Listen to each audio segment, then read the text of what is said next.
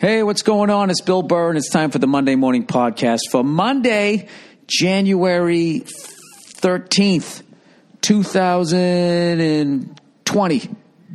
Jesus Christ. I got to make sure I'm quiet, man. I'm in this fucking hotel room, and the walls are thin. All right? And there's been some fucking cougars next door. Been fucking... I don't know what they've been doing, but they've been up all fucking night, so I feel like they're sleeping late or some shit, so I gotta have my inside voice here. I'm still in New Orleans. It is Sunday night when I'm doing this. It's right before halftime, and the Packers are beating my Super Bowl prediction. Sneaky Pete and the Seattle Seahawks 20-3. And I am going to the fucking national championship game tonight. And I just found out that President Trump is also going, which means this is going to be a motherfucker trying to get into the venue. So figure if we get there about 19 hours early, after all the pat-downs and all of that shit. You know, if I was president, I wouldn't go to games. I'm like, this is going to lose me votes. Bread and circus. Just let the fucking common people go down there, get hammered. You know, do a little bit of line dancing, eat a couple of fucking pralines, and go, no, they got to go down to the fucking game. Let me ask you a question. All right, then this isn't like partisan politics here. What the fuck is a president going to a goddamn game for? Don't you have like a next level flat screen TV that you can literally stick your head into and look around the fucking arena? You're the president.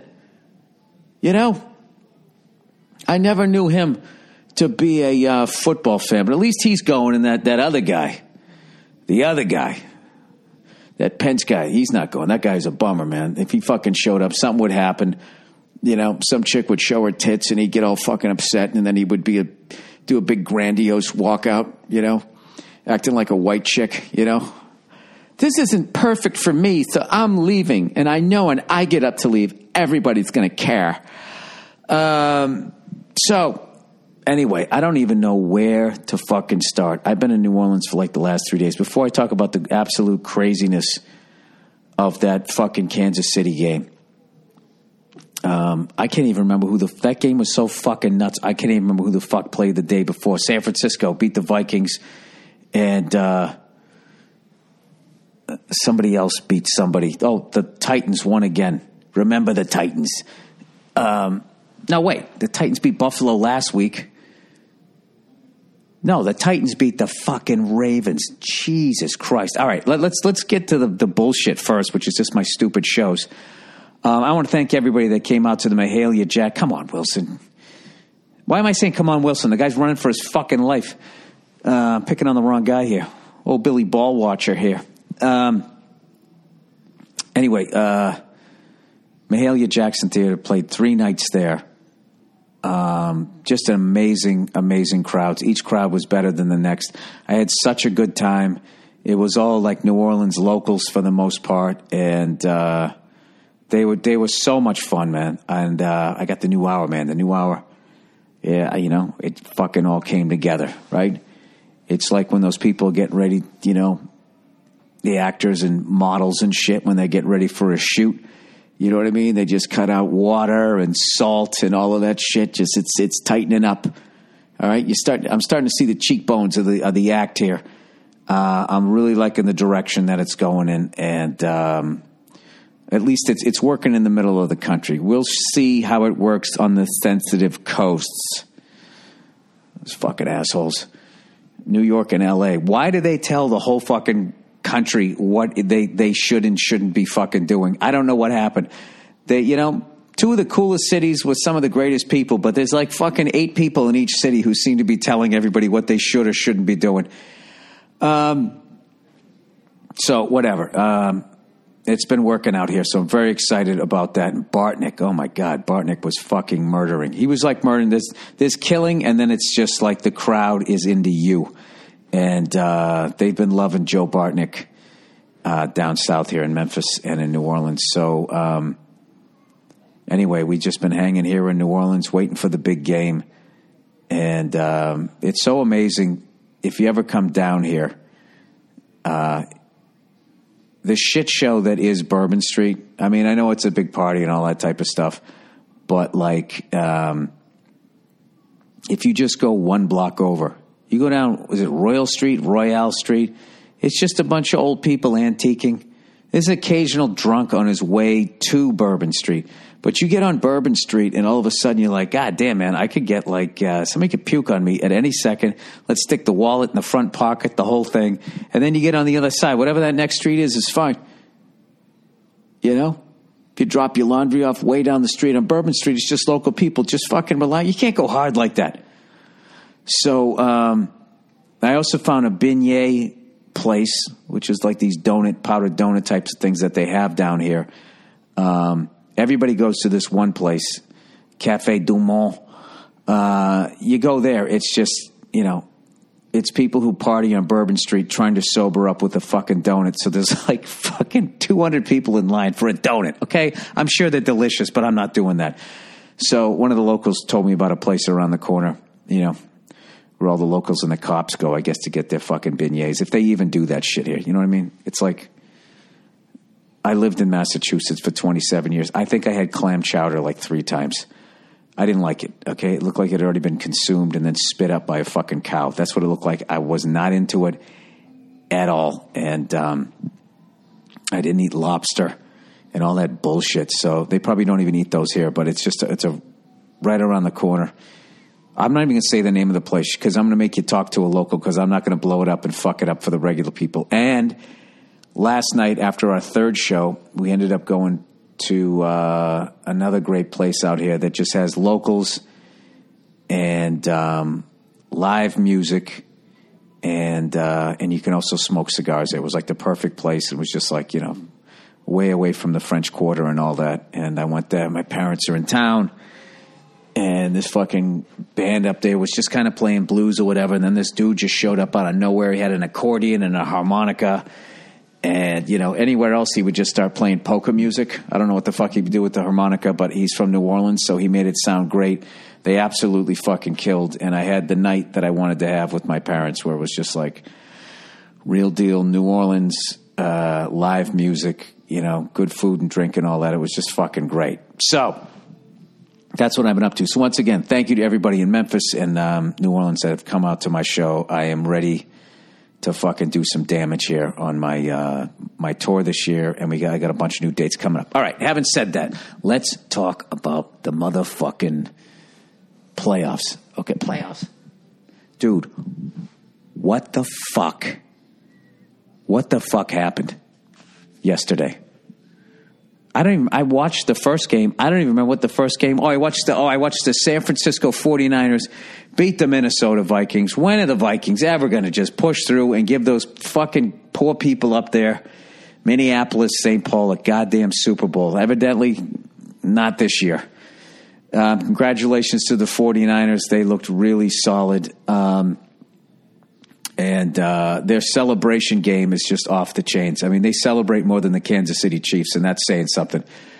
Both of them were acting like they were winning the Super Bowl on every fucking play that they made. It's the funniest shit ever. I love that guy, Kelsey, but I swear to God, the guy, he's literally pushing the tackler off of him so he can go moonwalk because he fucking caught a pass for 8 yards. And then he has all these drops, and it's like, well, you should dance then too. Keep the attention on yourself. But I don't know. That's just the old man shit. It just fucking strikes me as hilarious. Remember that great catch Lynn Swan had? That unbelievable fucking catch he had in a fucking Super Bowl. You know, he didn't dance after. I don't understand what the fucking big deal is. So anyway, they look solid as hell. And I don't know. And then I went down to go do my show, and I assumed, like everybody else, that the Baltimore Ravens were just going to go out and have a nice, easy fucking day against the Tennessee Titans. And I remember I was going to go on stage, and the security guard was listening to the game, and I was just like, hey, you got a score?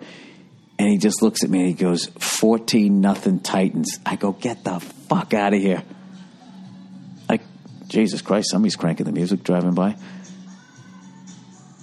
Oh, shit, little Billie Jean. kid is not his son.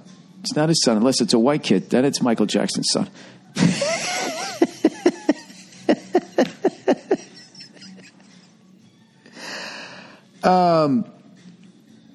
Yeah, he stayed in that bleach bath way too long. Huh? That got all the way into his fucking DNA, didn't it? Anyway, or Vertilago, whatever the fuck they call it. That went all the way into his fucking nutsack there.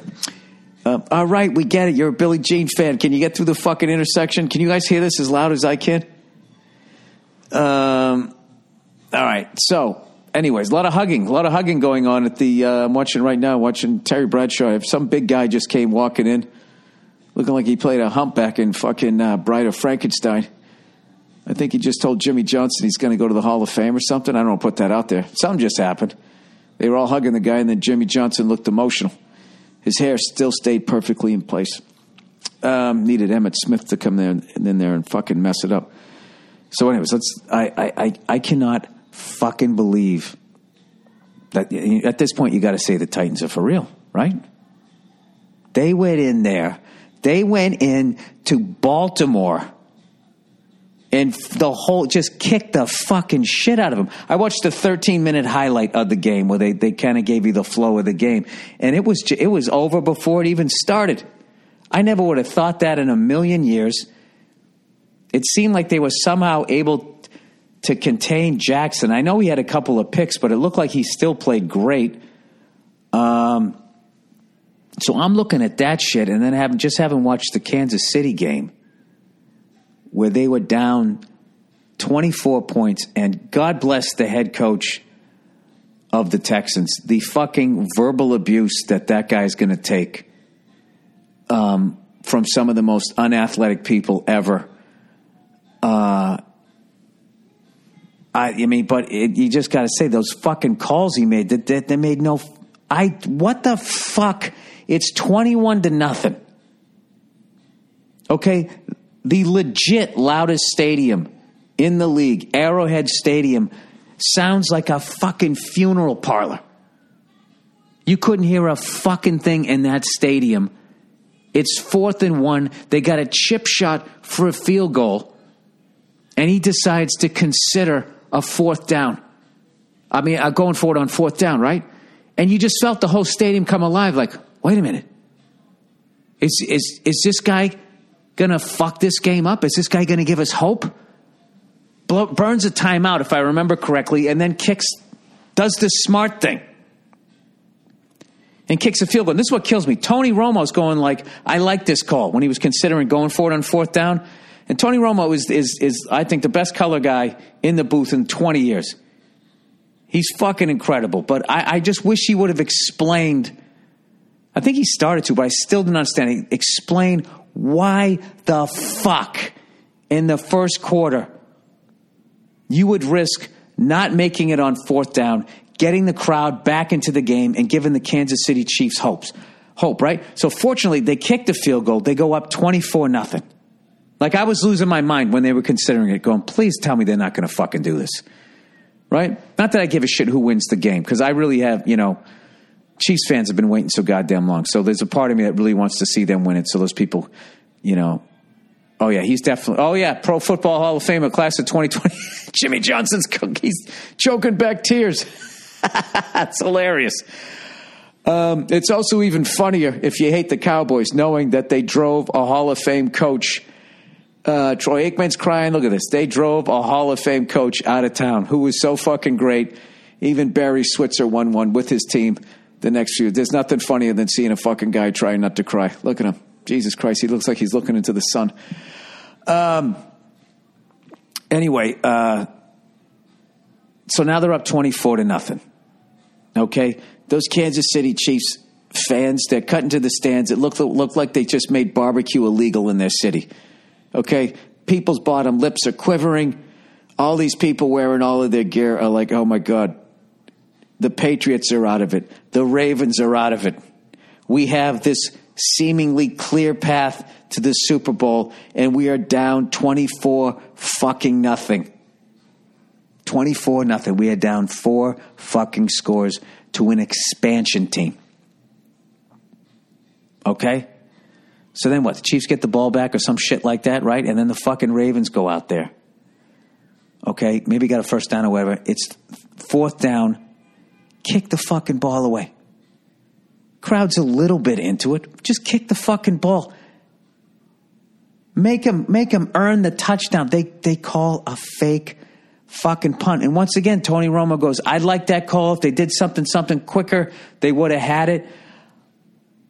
Somebody explain this to me, because we've already established that I'm just this old guy, all right? You guys have tweeted me enough times the picture of Clint Eastwood sitting on his front porch. You fucking hacks. You guys all use the same fucking gif, thinking you're brilliant, all right? Please explain to me, why do teams go for it on fourth down in the first fucking half? Why would you do that shit?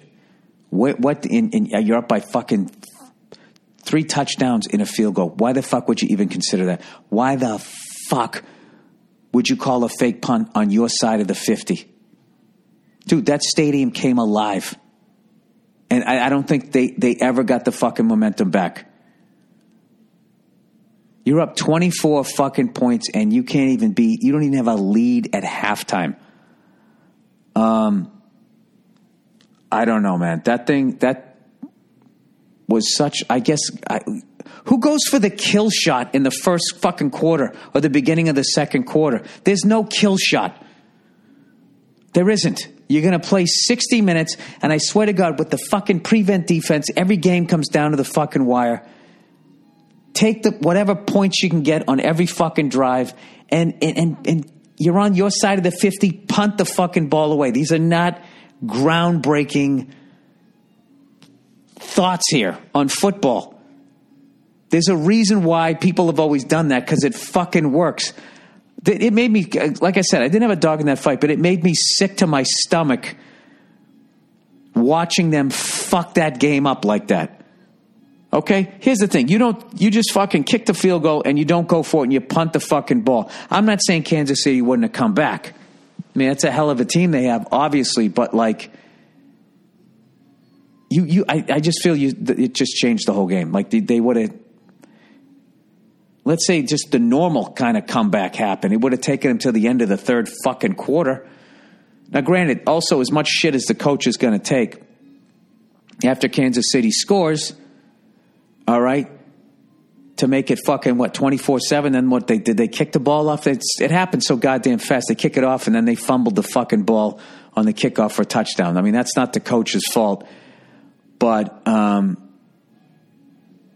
Kansas City was so favored, and they were down by so many fucking points. They were like, you saw it in their faces. Did you see what Mahomes looked like when he was sitting on the fucking bench? It looked like it was the end of the fourth quarter and the game was over. Not saying that he quit, but he had a look on his face. I mean, that's the look you want on that guy's face. Kansas City was exactly who they thought they were, and they let them off the hook. That game was a fucking travesty.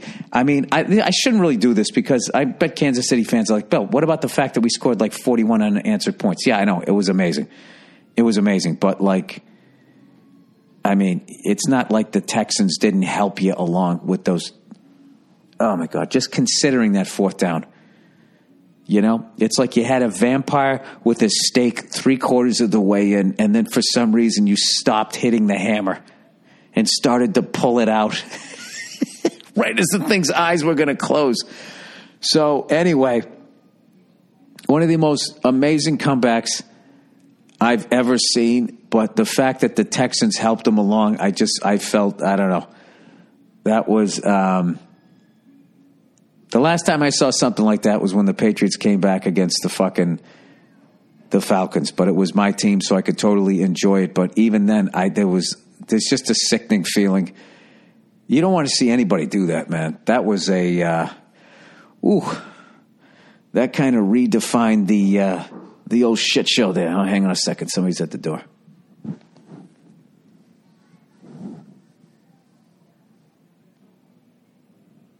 All right, I'm back.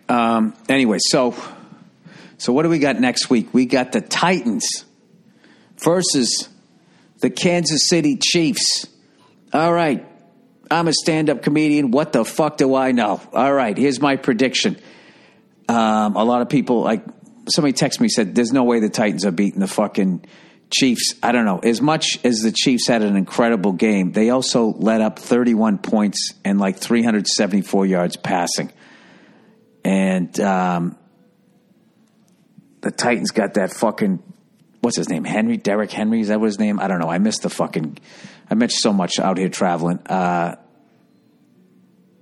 don't know. I just... they got a quarterback. They got a running back.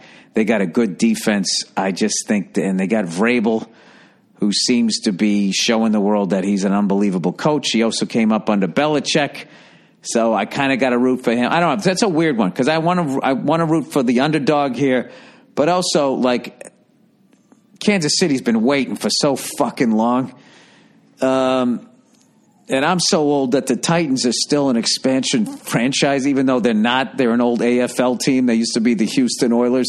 But as far as like being in Nashville, the people in Nashville, right in, do you really care about NFL football? Come on. You live in Nashville, right?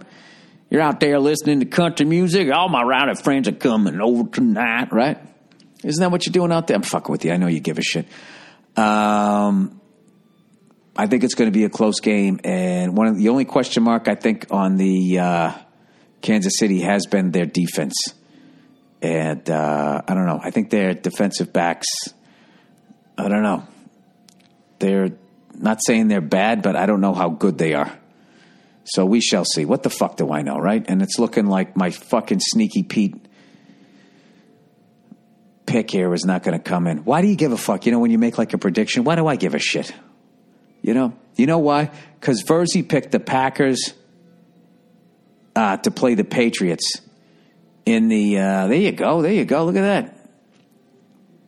Fucking Seahawks might come right out and score a touchdown, get themselves back into this game. He picked the Packers and the Patriots, and I picked the Ravens in Seattle. So, obviously, both of our AFC picks are out of the picture. And so this game here comes down to me versus Verzi. And it's looking like he's going to win this one. Unless Wilson can leave these guys in right now. I was hoping Marshawn Lynch was going to do a little bit more, especially when they gave him all those extra pushes. I was loving that. I'm like, oh, that's great. Piss off Marshawn Lynch. That's a smart fucking move. That's like going for a fake punt on your side of the 50. Jesus Christ. I swear to God, I almost felt like Roger Goodell called up that coach and was like, people are turning off the game. We're going to lose a fortune. Do something stupid. Let him back in the game. I'm telling you, that's been my conspiracy theory, that the prevent defense was actually designed to make sure every game was never out of reach so people wouldn't shut games off during the third fucking quarter. Well, at least they would do it as little as possible, and everybody would look like Elway and Montana and Marino, you know, Roger Staubach, all those guys. You know, very few quarterbacks back in the day could do what the fuck every quarterback seems to be able to do now, which is go 80 yards with under 2 minutes left in a game and then get four shots at the fucking end zone. So, all right, with that, congratulations to everybody who won. Crazy games. All right, let me read a little bit of advertising here as I type in my fucking password once again. I don't know. Who do you guys like? If this stays this way, Packers will have to go into San Francisco. You know, one of their fans had a sign that kind of pissed me off. Said the empire is rising or something like that. I was like, empire? I don't think the 49ers ever had an empire. They had a dynasty. They didn't have an empire. Okay? The Yankees had a fucking empire. The Celtics had an empire, right? Fucking football, man. You win 4 or 5. The Patriots don't have an empire. We had a fucking sick run. We had the greatest fucking run since they've been counting Super Bowls. But like, as I always maintain, the New York Yankees of football are the Green Bay Packers if they counted Super Bowls and NFL titles, which would be amazing if the Packers win this one. I believe would be their fifth, I want to say. Would it? Wait a second. Wait a second. Well, they have two with Bart Starr. They won one with Brett Favre, and Aaron Rodgers has one, right? Yeah, that's four. So then they'd be in the upper echelon there. Oh, Bill, shut the fuck up and read some goddamn copy here. All right, here's some copy for you. I just literally heard that woman yawn next door. She goes, I think I'm boring her with my football talk, you know? Or maybe she just woke up from her slumber so she can go howl at the fucking moon again. All right. Brave, everybody. Brave. Is the web browser... You know, I should really go in the other fucking room. I feel like she's hearing every fucking word of this, and pretty soon... I've had that happen to me on podcasts in the past. You know? I think that happened to me in New Jersey one time. I had security come to the door. People are complaining that you're screaming and yelling. And I'm just like, I am... Who's in there with you? Nobody. All right, here we go. Safe confines here of the bedroom. All right, let's do a little bit of reading here. Oh, brave, everybody. Everybody's brave, right? But are they brave enough to call their company brave? Now, that's real bravery. Brave is the web browser reimagined. Keep your personal information private as you surf the web. Oh, here we go. Yeah, because there's somebody else who advertises here who's not exactly doing that. I got to rethink that fucking contract. All right. But if you can't figure out what the fuck they're doing, hey, we'll help you buy shit, and it costs you nothing. What's in it for you? Just ask those questions, people, and you should be fine. All right, people, you are living in the surveillance economy. Here's someone who's trying to stop that right now. Every time you download a web page, you are not just downloading the content, parentheses, text and images. You are also downloading privacy-invading trackers. Wait until – do you realize how pathetic people are, advertisers and shit, that they need to do this? How much more shit do they need to sell us? It's like the whole fucking ocean is full of the crap nobody wants anymore. I don't know. Somebody sits there and figures this shit out and fucking watches what goddamn toothpaste you want. Anyways, wait until you hear what information about you is shared. Your digital profile can include your inferred sexual orientation. That's hilarious. Well, he's mainly watched heterosexual porn. He went a little sideways here a couple of times. Political views, religious beliefs, or even what types of medical issues you might have. It includes what you are reading, watching, and listening to. It includes your location, sometimes right up to your exact GPS coordinates. So if you're like looking, I always say toothpaste, looking at toothpaste, then they'll just pop up an ad, right, for toothpaste, and then a pharmacy right around the corner. Is that what they're doing? It has to be a program. There's not enough people to watch all the people in the world. Anyways, and it includes unique ID codes that are as specific to you as your social security number, so that all of this data can be tied to you continually over time. This allows companies you have never heard of to maintain intimate profiles about you and what makes you tick, and on everyone you know. Data collected about you can be used to manipulate your decisions, but also countrywide decisions like elections. Take Cambridge Analytical, for example. I don't even know what that is. What if you're a contrarian, though? They probably figure out that you're a contrarian, so then they show you the candidate they don't want you to vote for, right? Anyway, but there's a way to protect yourself and remove the surveillance economy. Start using Brave. Brave stops data-grabbing trackers and creepy ads from following you across the web, which allows you to browse up to 6 times faster than with other browsers. Oh, that's cool. So stop allowing the surveillance economy to take advantage of you. It's time to turn off the manipulation engine. Not to mention, it's your personal information, so shouldn't you get a cut of it? I know they're doing the work, gathering it, but it's still you, right? They can't kick you a little 10%? Switching to Brave is easy. Import your bookmarks with one click, and in less than 60 seconds, you'll be enjoying a better internet. It's free, and all your Chrome extensions work in Brave. What do you mean it's free? Why is it free? Listeners of the podcast can switch to Brave for free today. Go to brave.com/Burr and download Brave today. That's brave.com/Burr and switch today. This is also free, so how are they making money? Oh, boy. Oh, boy, oh, boy, oh, boy. You want this car? It's free. Oh, yeah. I don't have to. You're just in business to not make money. Oh, Max. If you're one of thousands that have purchased, oh, Max, Health's Cryo-Freeze CBD, the pain relief roll-on that's been coming to the rescue for so many of my listeners, according to this copy, this is, okay, to help instantly relieve joint pain, then you don't want to miss this. This is a brand new product that, and it's the first time people have talked about this on this podcast. Oh, Max has gives you an exclusive on the launch of their new Cryo-Freeze CBD Sport Recovery Cream. Cryo-Freeze CBD, BBD, CBD,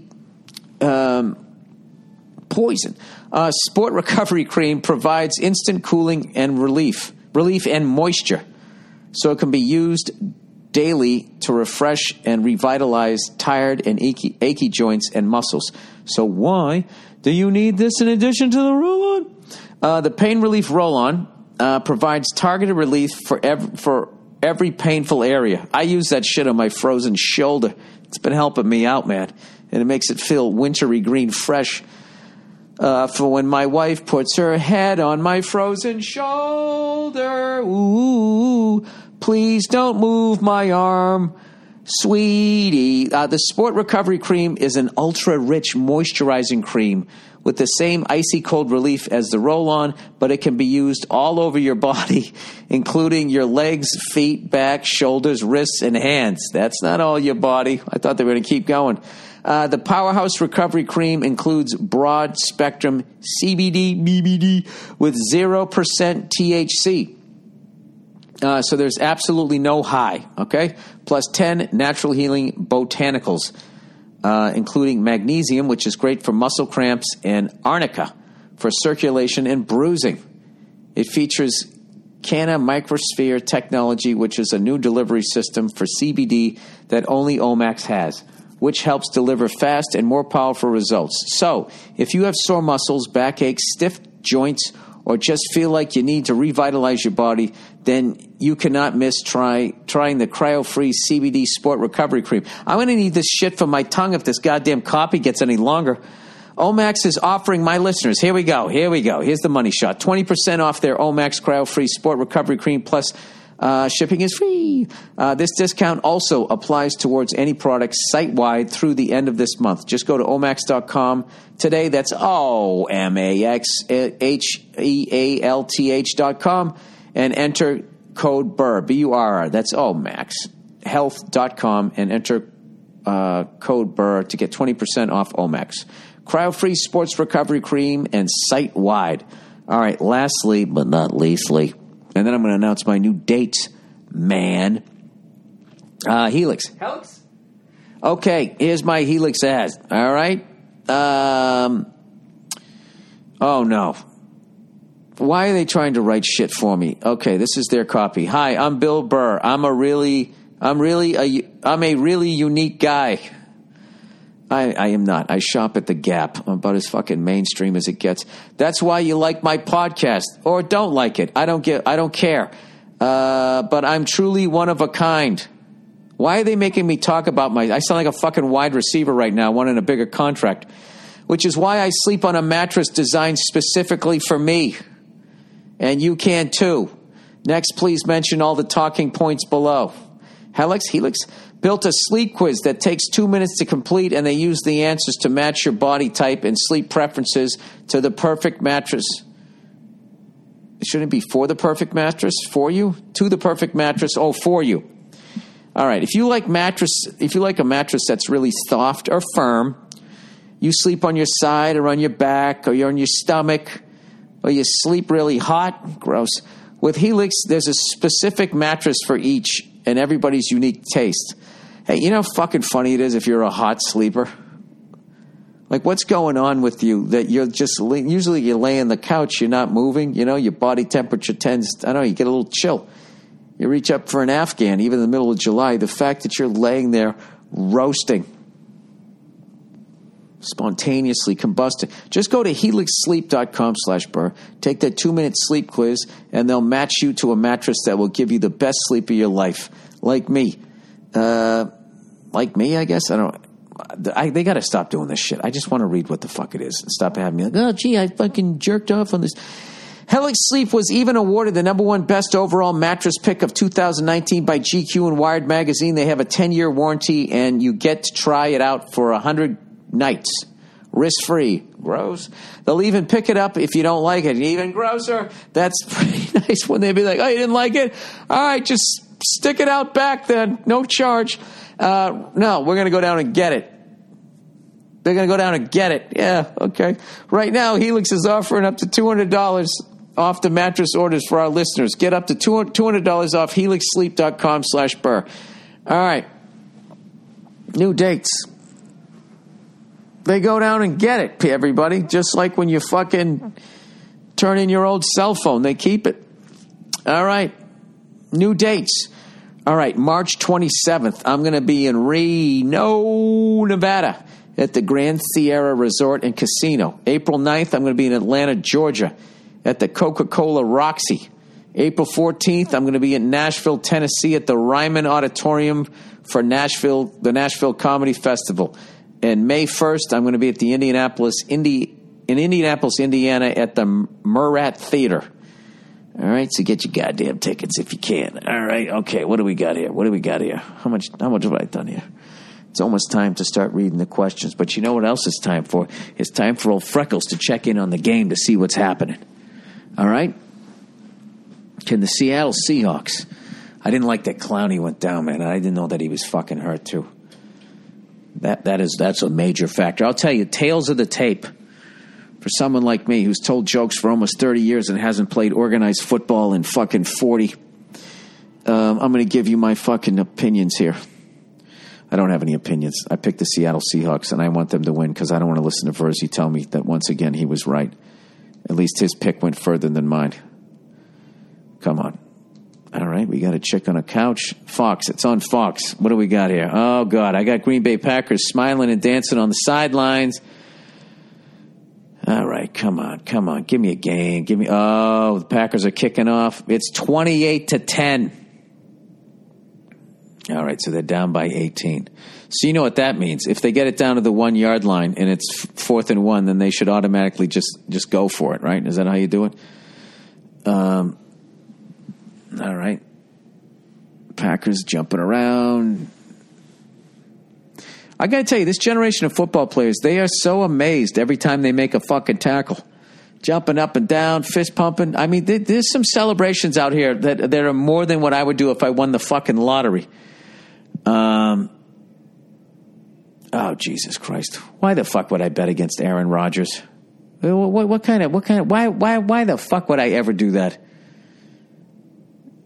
The bigger the game, the better the guy plays. What the fuck was I thinking? Did I give Pete Carroll too much credit? I'll tell you right now, Pete Carroll should have chewed 2 pieces of gum for this fucking game. Come on, Russell, make a game out of it. He throws the ball and it's fucking short. All right. No Bears in Memphis. All right. Hey, Billy Bear Hunter. Hey, Bear Hunter Bill, I should say. I swear to God, I have some sort of low-level fucking dyslexia. I don't know what it is. Why? How could I read "Hey, Bear Hunter Bill" is "Hey, Billy Bear Hunter"?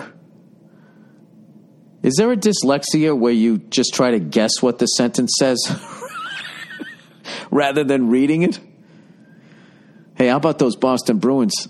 I fucking watched all 3 games this week. The Predators, the fucking Winnipeg Jets. How fun are they to watch? And they beat the Islanders last night. That fucking Winnipeg Jets game was one of the best hockey games I've seen this season. And I'm not saying that because the Bruins won. Pasternak had he scored goals 33, 34, and 35. Had a hat trick against the Winnipeg Jets. Bergeron had the game winner in overtime against the Islanders. And John Moore got his 2nd point of the year. It's fucking great. Fun week to be a Bruins fan. And by the way, shout out to that fucking guy on the Avalanche. I forget the guy's name. I got to post this video, man. As far as like as far as like sticking up for your teammate. This is just like, this is the, my favorite one before this one was Adam McQuaid when he fought Rafi Torres, when he elbowed Andrew Ferentz. Look up Adam McQuaid versus Rafi Torres, and that's basically how it's done. And if you would like a newer version, I forget the guy's name. I should know his name, but I don't have time to fucking look it up. The guy in the Colorado Avalanche fighting that dude on the Rangers. The guy had a questionable hit. Most of the shoulder was to the chest area, but he came, I think he caught his chin a little bit, and the guy went down, and this guy went over and just beat the fucking shit out of this guy. Just throwing haymakers and was connecting. It was borderline heroic what this man did. I just wish there was more of that in the NHL. I'd be honest with you, that's what needed to be done to the St. Louis Blues last year, and nobody had the guy to do it. We all showed up with these finesse teams, and that bum-ass team with one fucking line won the cup. I don't think I'll ever get over it, which should make people in St. Louis enjoy the fact that it's still bothering me. If we just did that once, their balls would have pulled up into their body, and they would have played like the fucking mediocre team that they were. All right, another first down for Seattle. That's bullshit, Bill. Fuck you. They beat you fair and square. All right, they did. All right. Hey, Bear Hunter Bill. Love the comedy and the podcast. I was at your stand-up show Monday night and thought it was terrific. Just wanted to give you a heads up, though, that we don't have bears in Memphis. I realize that, dude. That was the joke. The Grizzlies is a dumb team name for the town, but whatever. No, it was the Vancouver Grizzlies. Jesus Christ, you don't even know your own history here. There was the Vancouver Grizzlies were a NBA franchise there for, I don't know, 8-9 seasons or something. I don't know how long they were up there. I just remember they had really ugly uniforms, and they had this big white dude named Big Country that came from either Oklahoma State or University of Oklahoma. And it's like the Utah Jazz. It made sense when it was the New Orleans Jazz, and Utah, for some reason, I don't know why, they didn't change it. Maybe because they're Mormons and they're just super friendly. And it's like, well, we don't want New Orleans to feel like they had a bad name for their team, so we'll just keep it. That's why you're called the Grizzlies. Anyways, he says the Grizzlies is a dumb name for a team name for the town, but whatever. That being said, I still think the average Memphian knows that bears, in fact, don't give a fuck. I attached a map of where you can find bears in North America. Quick question for you. What is your best advice for someone from the Yankee North to go hunting? And have you ever been hunting? Did you get the chance to see the Grizzlies play yet? Yes, I have. Or any NBA action at all this year? Yeah, I saw them in the New Orleans Pelicans, and I've seen a home game of every team in the NBA now. Thanks for coming to Memphis. All the best, and go fuck yourself. Have I ever been hunting? I went bowfish hunting in New Orleans a long time ago with this actor that was really into hunting, and he took me, and we got in this fucking truck, drove out to the bayou, stopped at a gas station, bought a fishing license. The next thing you know, it's nighttime in the middle of fucking August, and I'm out on the bayou with this guy and these real deal Cajun guys who had flashlights, and they were pointing at the fish. It was shallow water, and they were just pointing at the fish. They'd see a fish, and they just go right there, right there, right there, right there. I feel like I just told this story in the podcast, so I did do that, and I liked it until I realized we weren't going to be eating the fish, and then I stopped. I was like, I don't want to be just out here killing shit to be killing the shit. But I have never gone out and hunted for anything, but I could do it. If I had to, if I was fucking starving, I could shoot a fucking deer right in the head. I'd do it right in front of its little fucking kid, you know? I'd shoot the kid, too, though, you know? I'd take out the whole family like a fucking deer serial killer. I don't know the rules of it. I don't know, but, you know, the way they treat chickens and cows and pigs and all that type of shit, as bad as much shit as people give hunters, if they're going to eat all the meat, and the fact that the thing actually lived a life out there where it was free, I don't think it's that bad. Right? I do though. I don't understand killing bears though. What the reason for that is, or if there is like a population problem. But it is kind of funny as human beings to say that there is a population problem when there's no, for whatever reason, population problem with us. I always use that anecdote. That's like the fucking, you know, the person who can see cheating on the other team but doesn't see it on their own team, when it's could be the exact same infraction, and you know, it just doesn't make any, it just doesn't register. All right, so that's it. All I know is bears are fucking terrifying. I saw there's a YouTube video of this fucking idiot. He walks up to like a black bear, and I guess black bears are kind of like afraid of human beings. They're not as big, but it's still a goddamn bear. And Russell Wilson is literally taking it upon himself right now to just fucking get this team to come down the field. 1 minute, 1:21 to go in the third quarter, in case you're trying to sync up this podcast. So he's telling this bear to get the fuck out of there, right? And the bear is actually complying, and it's walking away. But because this douche is videoing himself, I think he wants to seem like a badass. And for whatever reason, he walks up behind the bear. You can't see it, but evidently he kicked the bear. And the bear turns around, pauses for a second, before like it's debating, like, am I gonna fucking just walk away from this and have to carry the fact that I let touchdown Seattle?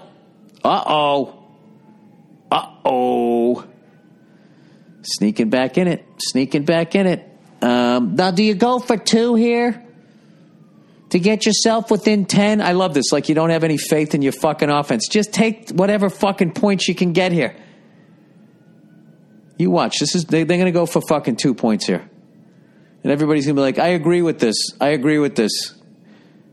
Because, you know, why fucking be 11 points down, you know, when you can actually be 12 points down?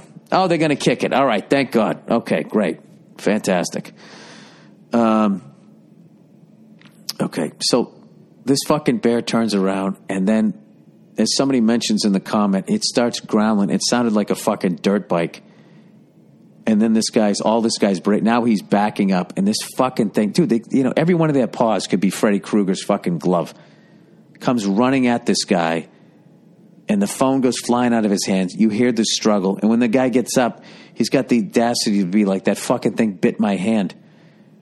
It's like, bit your hand. You're lucky it didn't fucking eat you from the inside out as you're screaming in agony. What kind of a fucking jerk-off?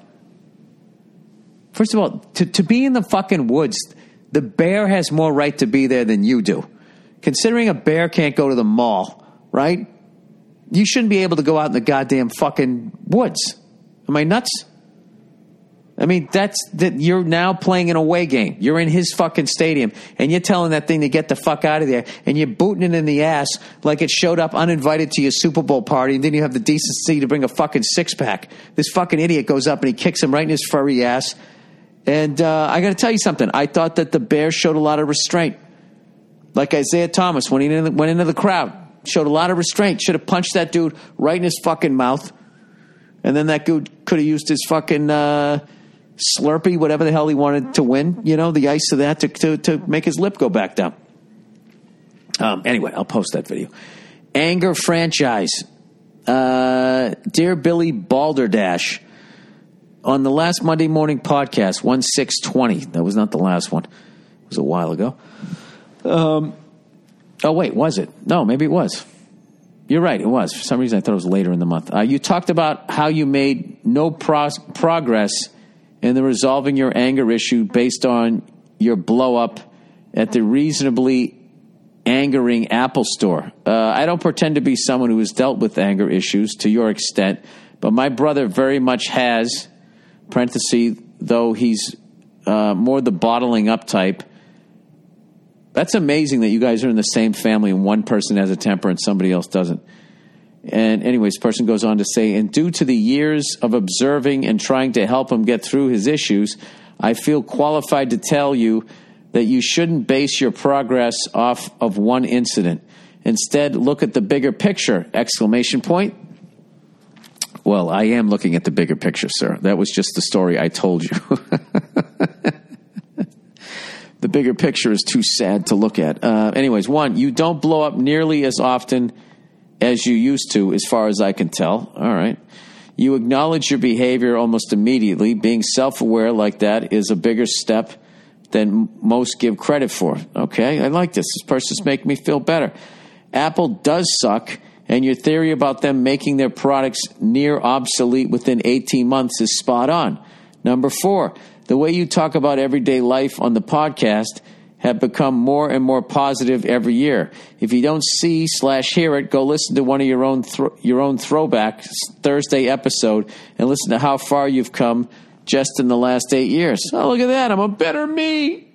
All right, 28-17. Seattle's down by 11.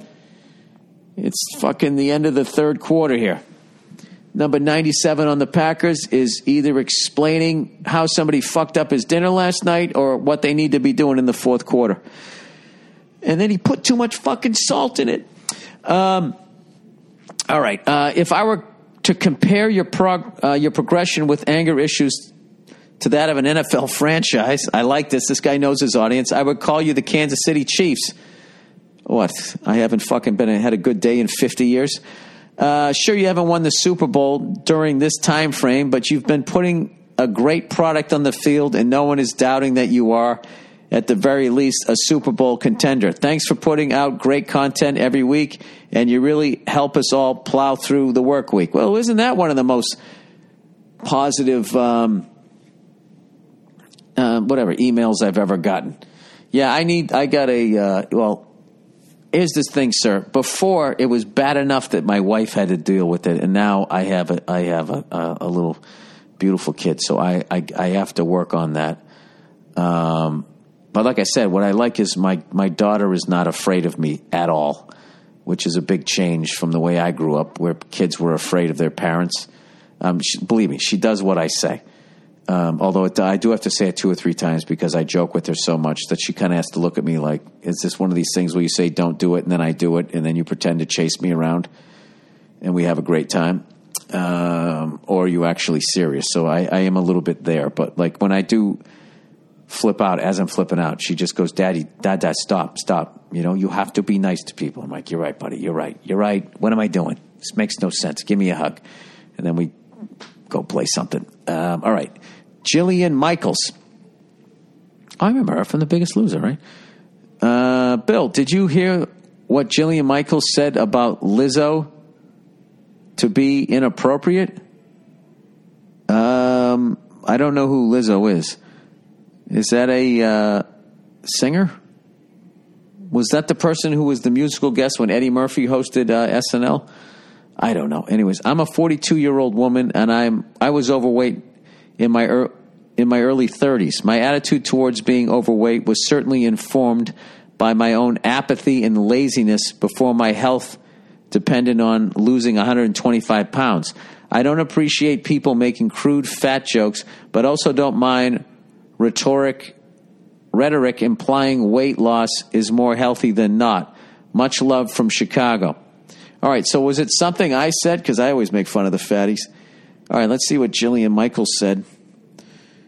I like how you brought that up, and now I got to fucking Google it here. Jillian Michaels,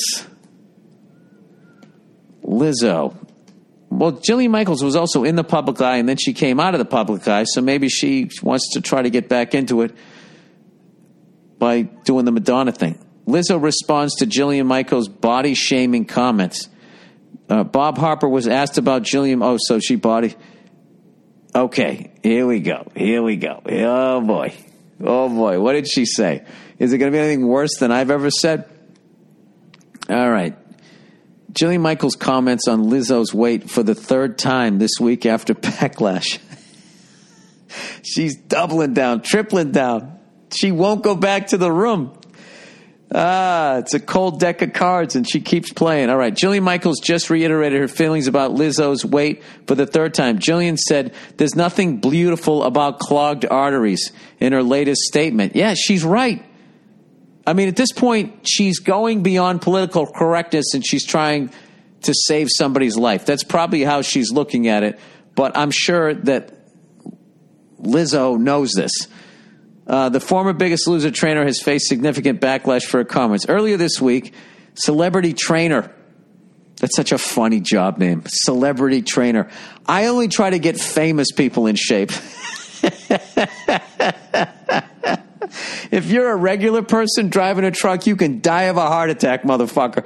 All right, unless you got the money to pay me. All right, Jillian Michaels came under fire for her comments.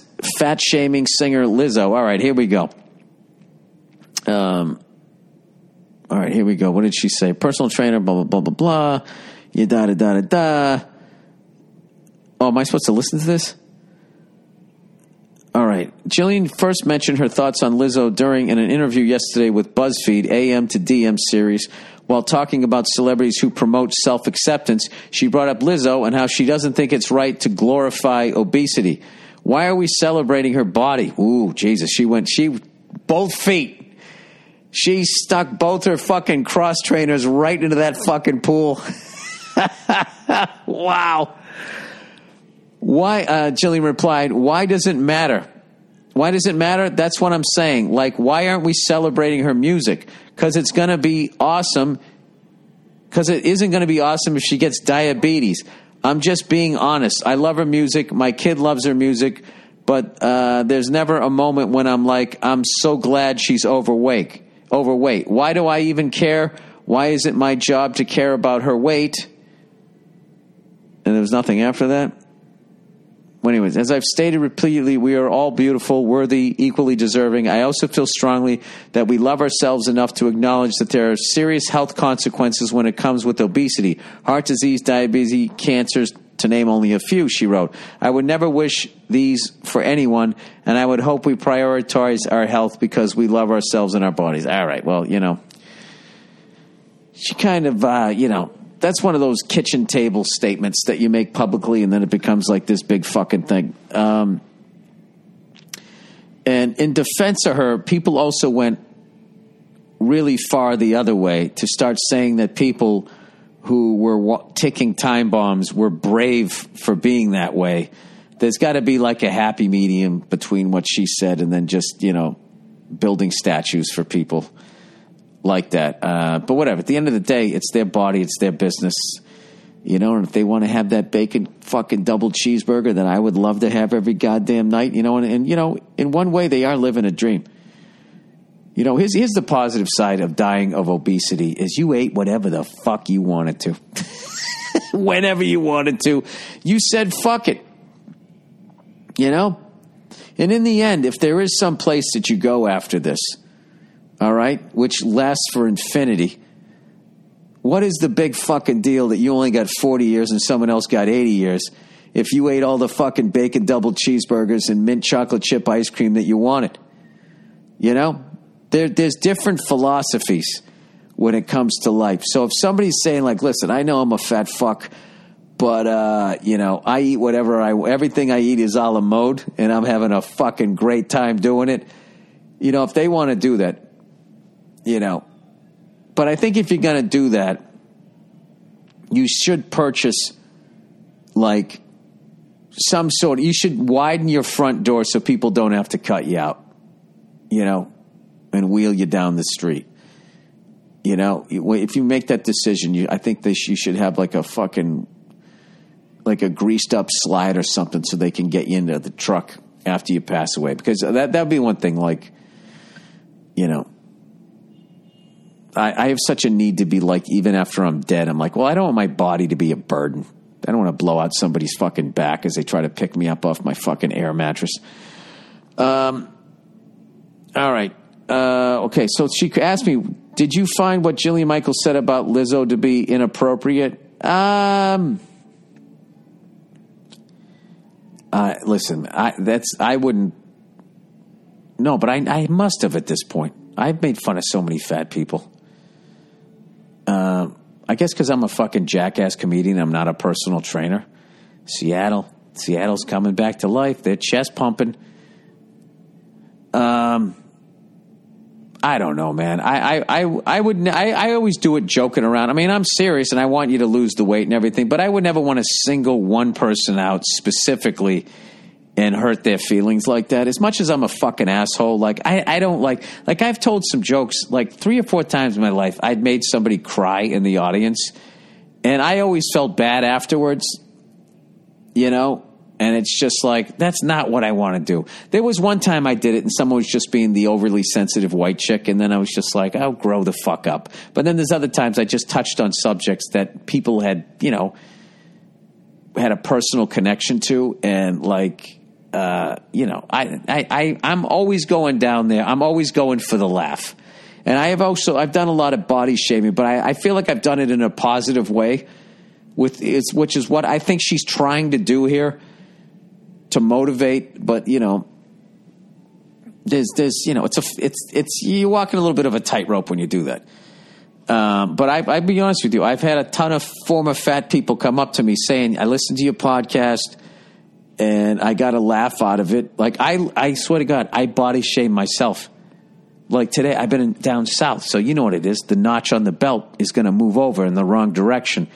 So today when I put the belt on, it wasn't, you know, and I could have gone for the comfort and I didn't. I said, no, you're going to fucking feel the pain of your stupid decisions. And I fucking had it tight and it was digging into my fucking waist. And you know what? I went out and I got a salad. So, you know, and when I stand in the mirror and I don't have a shirt on, I got to look at you, you fucking Pillsbury fucking freckled doughboy. I trashed the shit out of myself.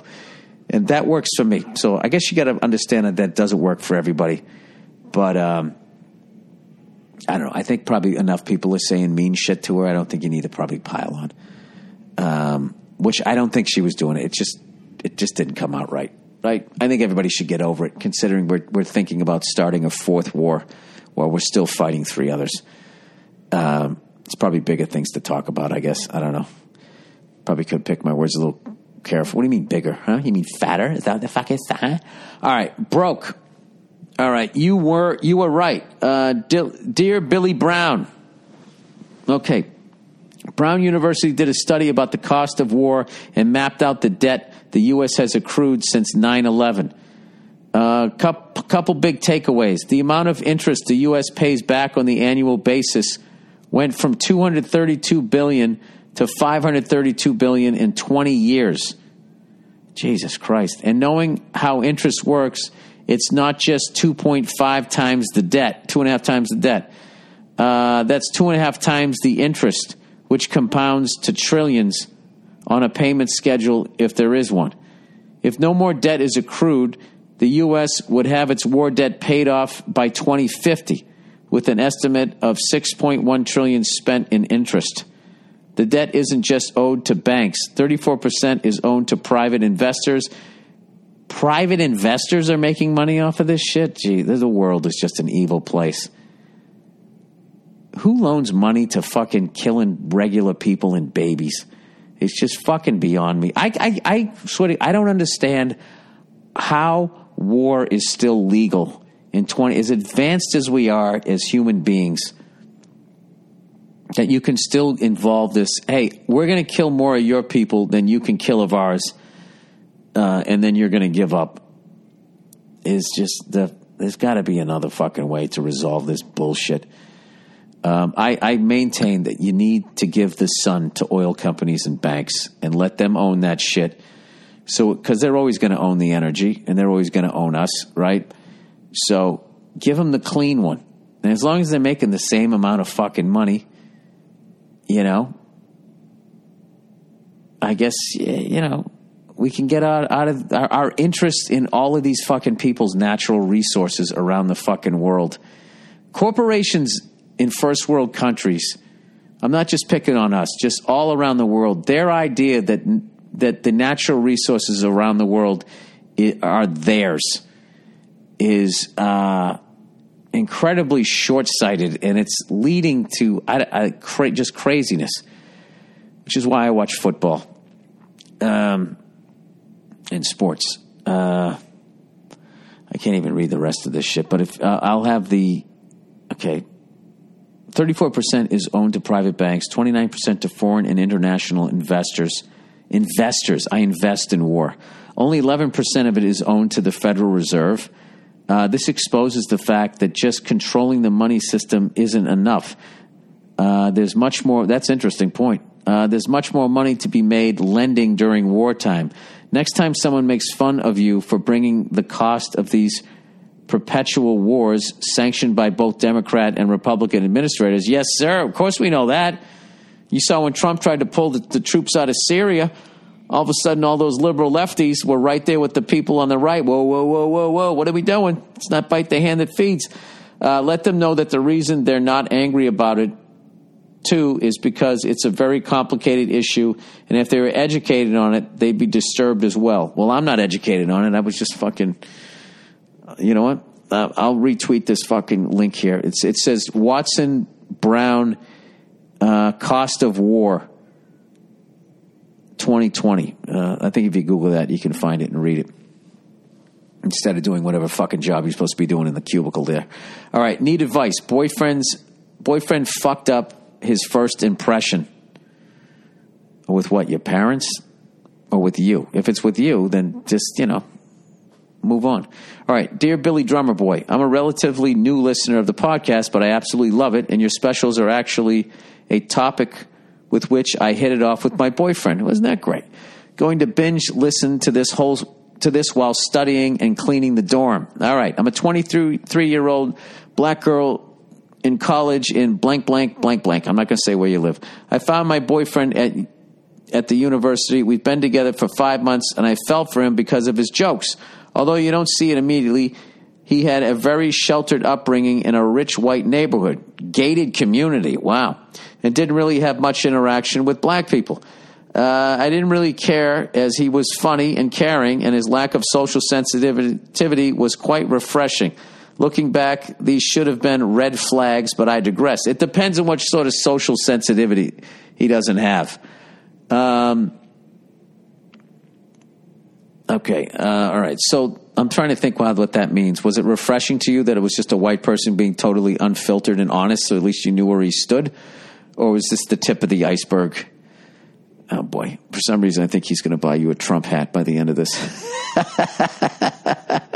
Anyway, so the problem came when I introduced him to my parents. He started off by trying to claim he liked Bill Cosby and Dave Chappelle. Oh, boy. Look at these black people I like. And then she writes parentheses, big lie, and was desperately trying to find a topic for my dad. Oh, man. Oh, God. How awkward was that? That should be in a comedy. I offered that he should talk about the 49ers. My father is a fan. I don't know much. Please don't hate me, Bill. I'm not. My boyfriend then loudly proclaimed that the 49ers suck and yada, yada. I give him a what the fuck are you doing look while my father gives him a small smile on while his eyes are full of ice and giving me the side eye, already judging my taste in men. Oh, Jesus. To finish the evening off at dinner, he tried to impress me with some jokes, and because of that, my parents. That's the end of the sentence.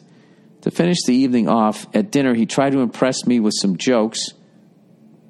And because of that, my parents, I think you edited something here. He started joking, and it was working until he started to rant about the neighborhood we live in. The hippies, the dirtiness, Berkeley being Berkeley. My parents are partial to the neighborhood, and their faces went to stone.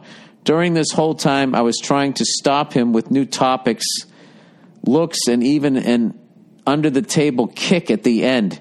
He just plowed through all of it. Oh, my God, this is hilarious. After dinner, my father stood up and calmly said to my boyfriend that he should go back home and that he wasn't welcome to stay the night. Oh, boy, okay, that's a wrap. Dad then turned to me and just said that I should be, he said I shouldn't be with such an idiot, which after that horrific dinner, I couldn't even rebuke. Did he say that in front of your boyfriend? Wow. First down, Seattle. Seattle's driving. Sneaky Pete, they might pull it off. When one of the Packers is down on the field with 10:30 to go. Oh, Jesus Christ. I'm telling you, I thought we'll see. That's a long lot of time left. Anyways, after that, my dad stood up. Okay, he said it calmly too. Wow. Okay, it's now been 2 weeks, and I'm trying to get my parents to give him a second chance. Why? Relationships are so difficult. You don't do this. Anyways, but I obviously realized that it's also my fault for not giving him the prep work he obviously needed. No, what for him to pretend to be somebody else? But I just didn't expect it to go so bad so fast. Do I continue to give them more time, or should I dump him and find someone with better social skills? I just don't know if it's worth my time and efforts to fix this mess. Thanks, and go fuck yourself. Listen. Okay, this is something you need to learn as soon as fucking possible, okay? You're not going to change somebody. The fact that you had to make that much effort, when you find the person that you're supposed to be with, when you're hanging out together, it's effortless. It fits together like a fucking puzzle. If you bring somebody home, okay? It'd be one thing if when you guys were hanging out, it was effortless and blah, blah, blah, blah, blah. You already said that, you know, you kind of were saying that when you were with him, that he was funny and not caring, lack of social sensitivity, that there should have been some, like, fucking red flags. Maybe you're just talking about your parents, but no. Relationships are hard enough. You don't need this extra fucking bullshit, okay? And one of the things that's going to be a really fucking weight around your neck is if your parents just don't like who the fuck you're with. Your parents are going to be in your life for the rest of their life. Okay, you don't need this bullshit. This guy's a fucking idiot, and I don't know what. Okay, whatever. You're at Berkeley. You're trying to find yourself. You're fucking dating all over the map. By all means, have a great time. Figure out what the fuck. But you should be going home with somebody thinking like, I this is the person. I love this person, and like Marshawn Lynch. Touchdown. Marshawn Lynch, touchdown. Here we go. Look at Pete Carroll. Woo! Did he just give somebody the finger? Did he say 2 points? Did he say one? I don't know what the fuck just happened there. I would dump his ass. I'd dump his ass. What are you doing? The guy grew up in a fucking gated community. I mean, Jesus Christ. All right? I mean, if you're into that type of thing, I guess if you find that fucking charming, but like... The first, look at Pete Carroll. Yeah, baby, fucking yeah, woo! Chewing his fucking gum. He's raising the roof. Yeah, five fucking Pete Carroll. I'm telling you. Oh my God. Oh, they're going for two here. There's 10 minutes left. I don't understand this. And if they don't get it, then the crowd has something to cheer about. And he gets fucking sacked. Great. Now, rather than the crowd being like, oh, fuck, they're coming back, they get a positive out of this. This is so fucking... What do I know? Look at the look on Pete Carroll's face. Why the fuck did I do that? You know why? Because you're fucking Pete Carroll. This is fucking Christ. Just kick the fucking ball and take the goddamn points. Can somebody go back and listen to John Madden? Take the points. There's 10 minutes left. What do you think? You're never going to get down there again, so you're going to have to kick a fucking field goal? You're going to have at least 2 to 3 more possessions. So, look, they're fucking high-fiving each other right now on the Packers line, on their sideline. You just scored a touchdown. You had your foot on their fucking neck, and then you gave them a slice of birthday cake, and you helped them up off the fucking turf. I don't understand it. Whatever, I'm old. Yeah, I would break up with them. I don't know what your fucking relation. I mean, I'd have to know. You know, listen, I'm a fucking idiot, and I say a bunch of crazy shit. But my wife, when I met her parents, she was not kicking me under the table. You know what? I went over there, and I was being cool. I was in somebody's house. I was being a fucking gentleman. That's how you meet somebody's parents. You don't go over there and fucking put on your ass hat and start running your fucking hat, and you're kicking him under the table, and he's still not listening. Okay, this decision is yours. Do you want to put that level of effort in? If you're going to go interracial, it's already going to be more fucking effort. Just people looking at you when you're walking down the street. I'm letting you know that from obviously fucking experience. After a while, you don't give a fuck, right? But I'm okay. All right, that's it. All right, that's the podcast. Does Sneaky Pete fucking pull it off? I think he might. All right. That's the podcast. All right. Go fuck yourselves. Although maybe he doesn't, because they didn't kick that fucking extra point there. And look at the Packers are all excited. What are we going to do here? All right, he's hiking the ball. Aaron Rodgers, well, he knocked the ball down. Jesus Christ, what do I know? I don't know shit. All right, go fuck yourselves. I'll check in on you on Thursday. Let's go Tigers. Can't say that. They're both Tigers. Let's go LSU.